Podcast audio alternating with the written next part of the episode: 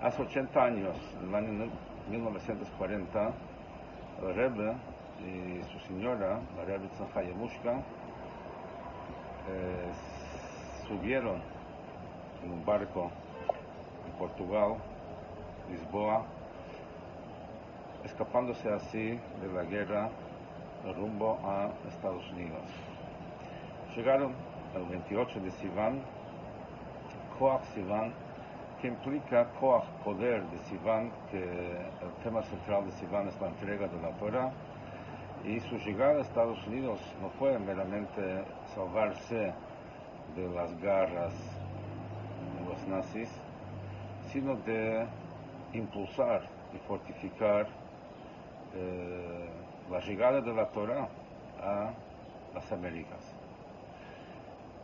Nosotros normalmente nos referimos, cuando hablamos de hemisferio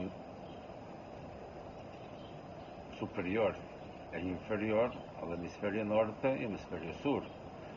Pero el rema anterior se refería a las Américas como el hemisferio inferior. ¿Por qué es que las Américas se consideran hemisferio inferior? Es porque la Torah fue entregada en el hemisferio oriental, en, en Sinaí. Entonces, el otro hemisferio del globo sería el hemisferio inferior en relación a eso. Y también conceptualmente, o sea, de que en, en las Américas no había una presencia de estudio de Torah como había en Europa. Eh, cuando llegó, ahí empezó todo un proceso de auge de estudio y diseminación de las enseñanzas de la Torah.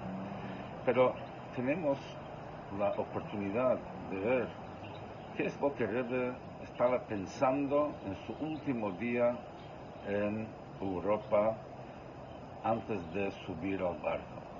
¿Cómo sabemos? Porque lo anotó en su cuaderno personal que se descubrió después de Gimel y eh, el día de su desaparición física y salió publicado poco después.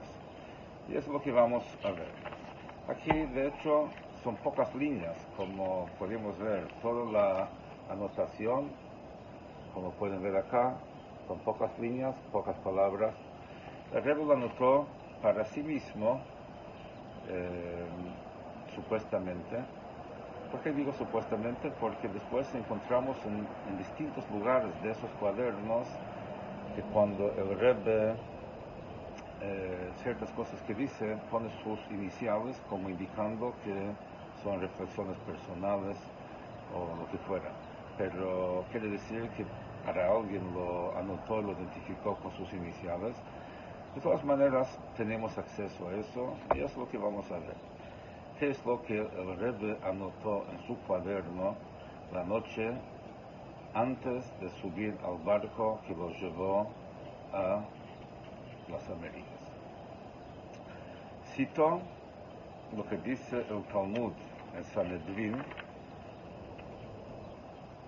eh, página 98, folio A. En Ben David ba עד שיבקש דג לחולה ולא יימצא. De que Mashiach va a venir cuando se va a buscar pescado para el enfermo y no se va a encontrar. Eso es lo que dice el Talmud. Y entonces, entre muchas otras cosas, referente, describiendo la época antes de la llegada del Mashiach, y esa frase es lo que el Rebbe va a explicar y explica en sus anotaciones. Entonces, hay que entender cuál es la conexión entre la llegada de Mashiach y la escasez de pescado para los enfermos. ¿Qué tiene que ver una cosa con la otra? Es algo muy enigmático. Y el Rebbe aquí lo va a descifrar para nosotros. Dice así, en general encontramos que el Mashiach tiene distintos títulos. A veces se refiere al Mashiach con la palabra Mashiach. Mashiach significa ungido. Y ungido para grandeza. Eso es un título que indica una situación superior. Y el tema de la grandeza también se enfatiza en el tema de Meshijá, o sea, de haber sido ungido. Porque cuando es que se unge a un rey es cuando inicia una grandeza propia que tiene y no algo heredado. O sea, que cuando un rey fallece y deja un hijo, el hijo sigue eh, el reino y no hace falta ungirlo. Cuando, cuando es que se hay que ungir a un rey es cuando no lo tiene heredado. En el caso que el rey dejó dos hijos y hay disputa entre ellos quién debería heredar, cuando finalmente se opta por uno, hay que ungirlo también, pero ese es un caso que hay ese conflicto. Y ungirlo indica que tiene su propia grandeza personal, además de lo heredado. Por otro lado, cuando nos referimos a Mashiach, también con, como Ben David, Ben David implica hijo de David, o sea, de que su grandeza no viene de sí mismo, como en el caso de Mashiach ungido, sino que viene por sus ancestros, a tal punto de que no lo llaman por su propio nombre, sino hijo de fulano, o sea, hijo de, David. Como encontramos en distintas ocasiones en el Talmud, Ben Zakai, o Ben Zomá, Ben Azai, ¿no? Entonces ahí vemos de que existe referirse a alguien como hijo de. Y cuando hablamos de Ben David, eso refiere a la característica de Mashiach que viene por herencia y no por grandeza propia, como indica el título Mashiach ungido. Entonces, por lo tanto, cuando eh, habla en el Talmud o en los Midrashim eh, sobre Mashiach, eh, en cuanto a las cosas negativas que van a haber en la generación de Mashiach, entonces se utiliza el título Ben David, hijo de David.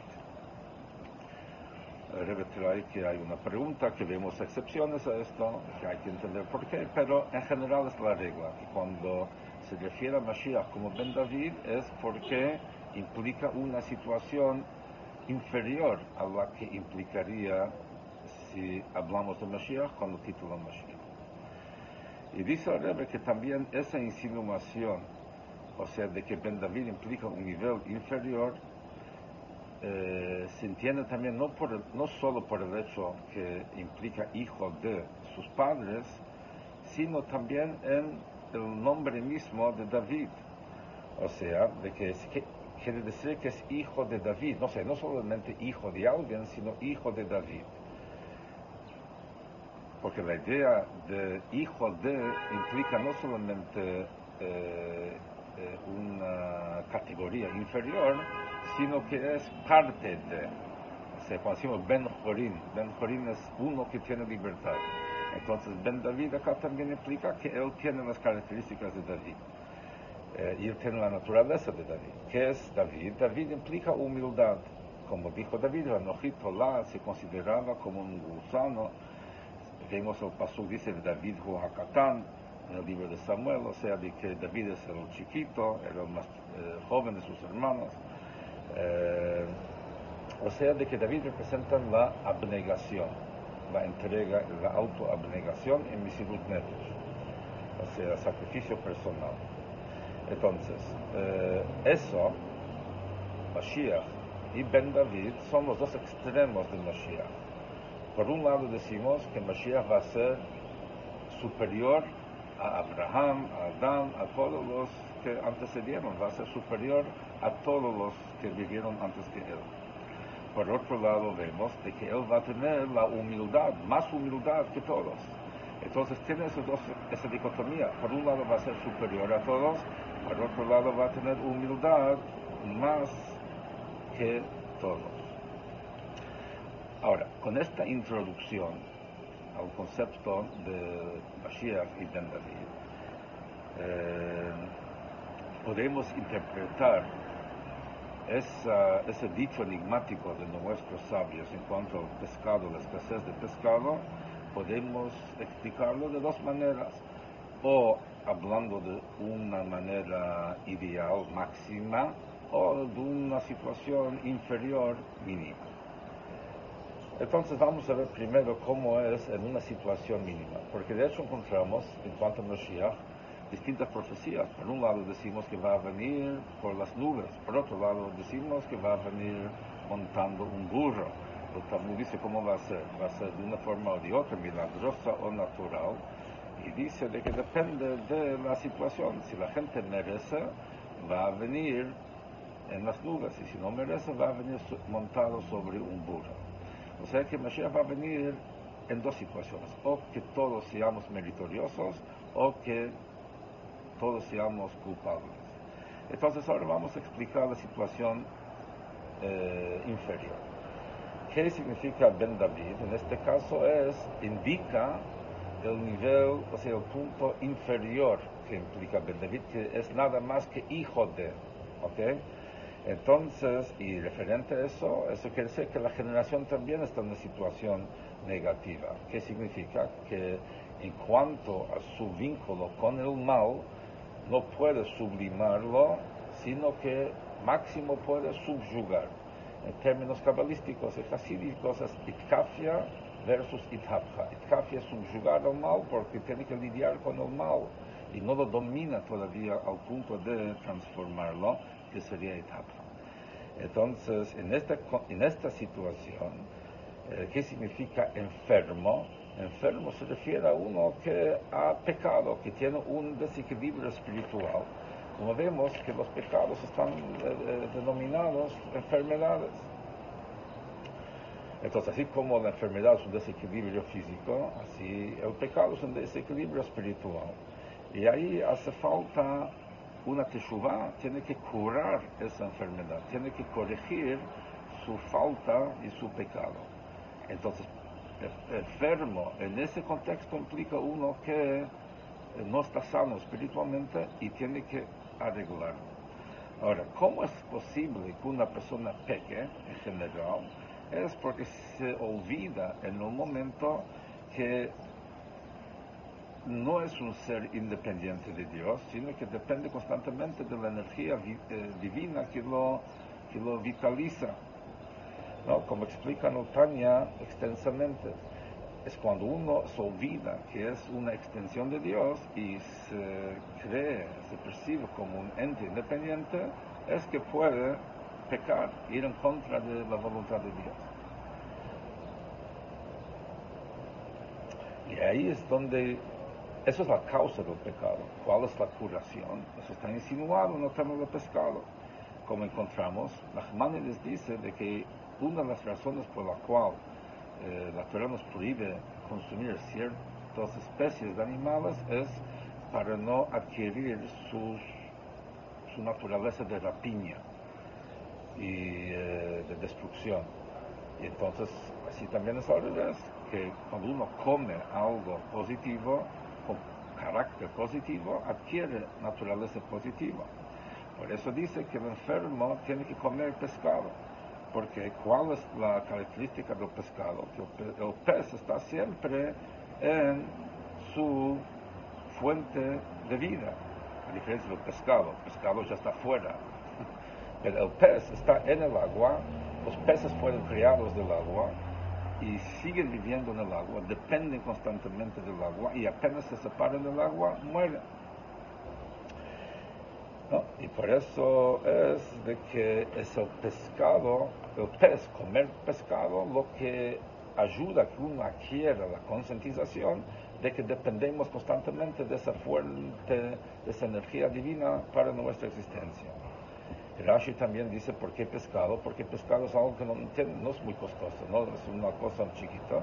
Y eso también insinúa el tema de la pequeñez del pueblo judío, la humildad de David, ¿no? Entonces, cuando una persona infiere, metaboliza esto, eso ayuda a que no llegue a pecar, porque se siente constantemente conectado con Dios. Ahora, ¿qué pasa? Si se va a buscar el pez pescado y no se va a encontrar, o sea, de que no se puede lograr que la gente tenga esa sensibilidad y esa conexión a Dios, eso significa que ya marchamos, que estamos todos totalmente culposos, y ahí va a venir el Mashiach. Y dice Ben David, o sea, va a venir Ben David, y utilizando el término Ben David, que implica su condición eh, inferior, que es nada más que hijo de, y eso corresponde a la generación que está en la situación de eh, pecado. La manera positiva de explicar esta frase es lo siguiente. Jole, enfermo en hebreo, se dice jole, tiene valor numérico de 49. 49 es uno menos que 50 y eh, de acuerdo a las enseñanzas cabalísticas hay 50 niveles de biná, de comprensión de divinidad. 49 implica uno que todavía no llegó a la perfección. De hecho, Moshe Rabbeinu llegó a esto recién cuando falleció, por eso falleció en el monte Nevo, Nevo Nunbo, llegó al nivel 50. Pero hasta no llegar a esta comprensión máxima, uno tiene esa, esa enfermedad de amor, Jolat Ahava, o sea, enfermo por el amor, las ansias por el amor de llegar a conectarse. Jolat Ahava que es una expresión de Shira Shirim, cantar los cantares.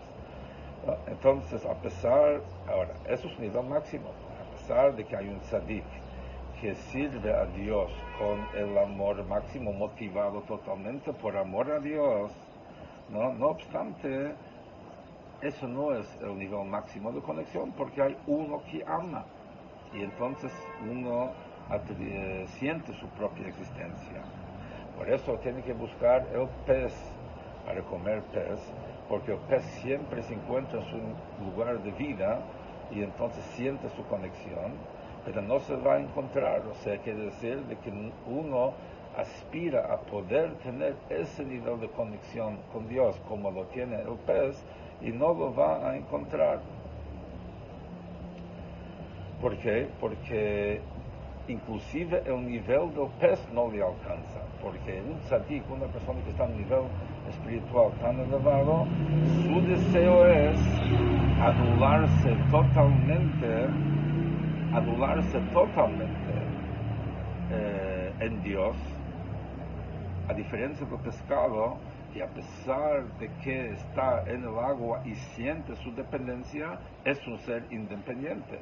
Hay pez y hay agua.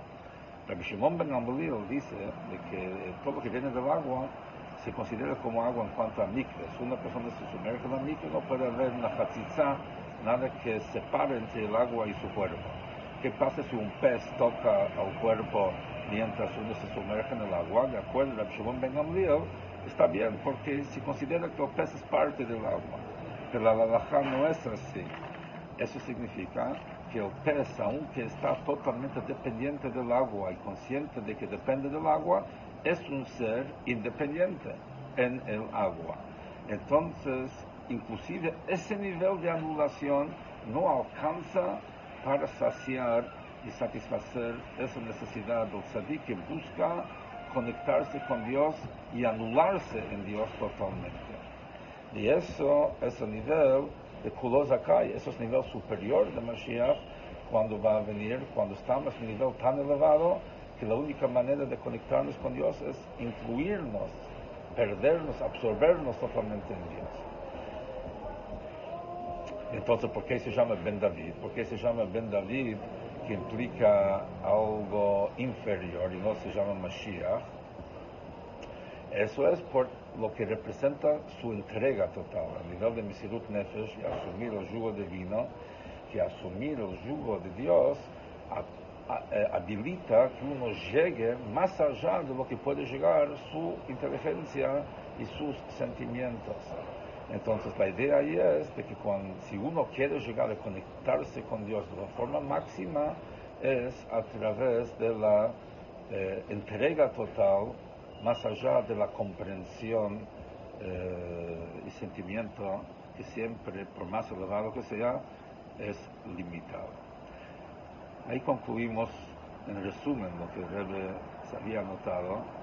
Eh, es interesante pensar, o sea, lo contraste, y que quizás ahí es lo que Rebbe tuvo la visión de por qué llegaba y por qué eh, partía hacia las Américas para introducir esa dimensión, porque hay esos dos niveles, por un lado la asimilación, combatir la asimilación cuando la gente no tiene sensibilidad espiritual, religiosa, y a su vez darle algo a los que estaban muy eruditos para que tengan un nivel más todavía de conexión con Dios que va más allá de su alcance que pueden lograr con su intelecto y su erudición.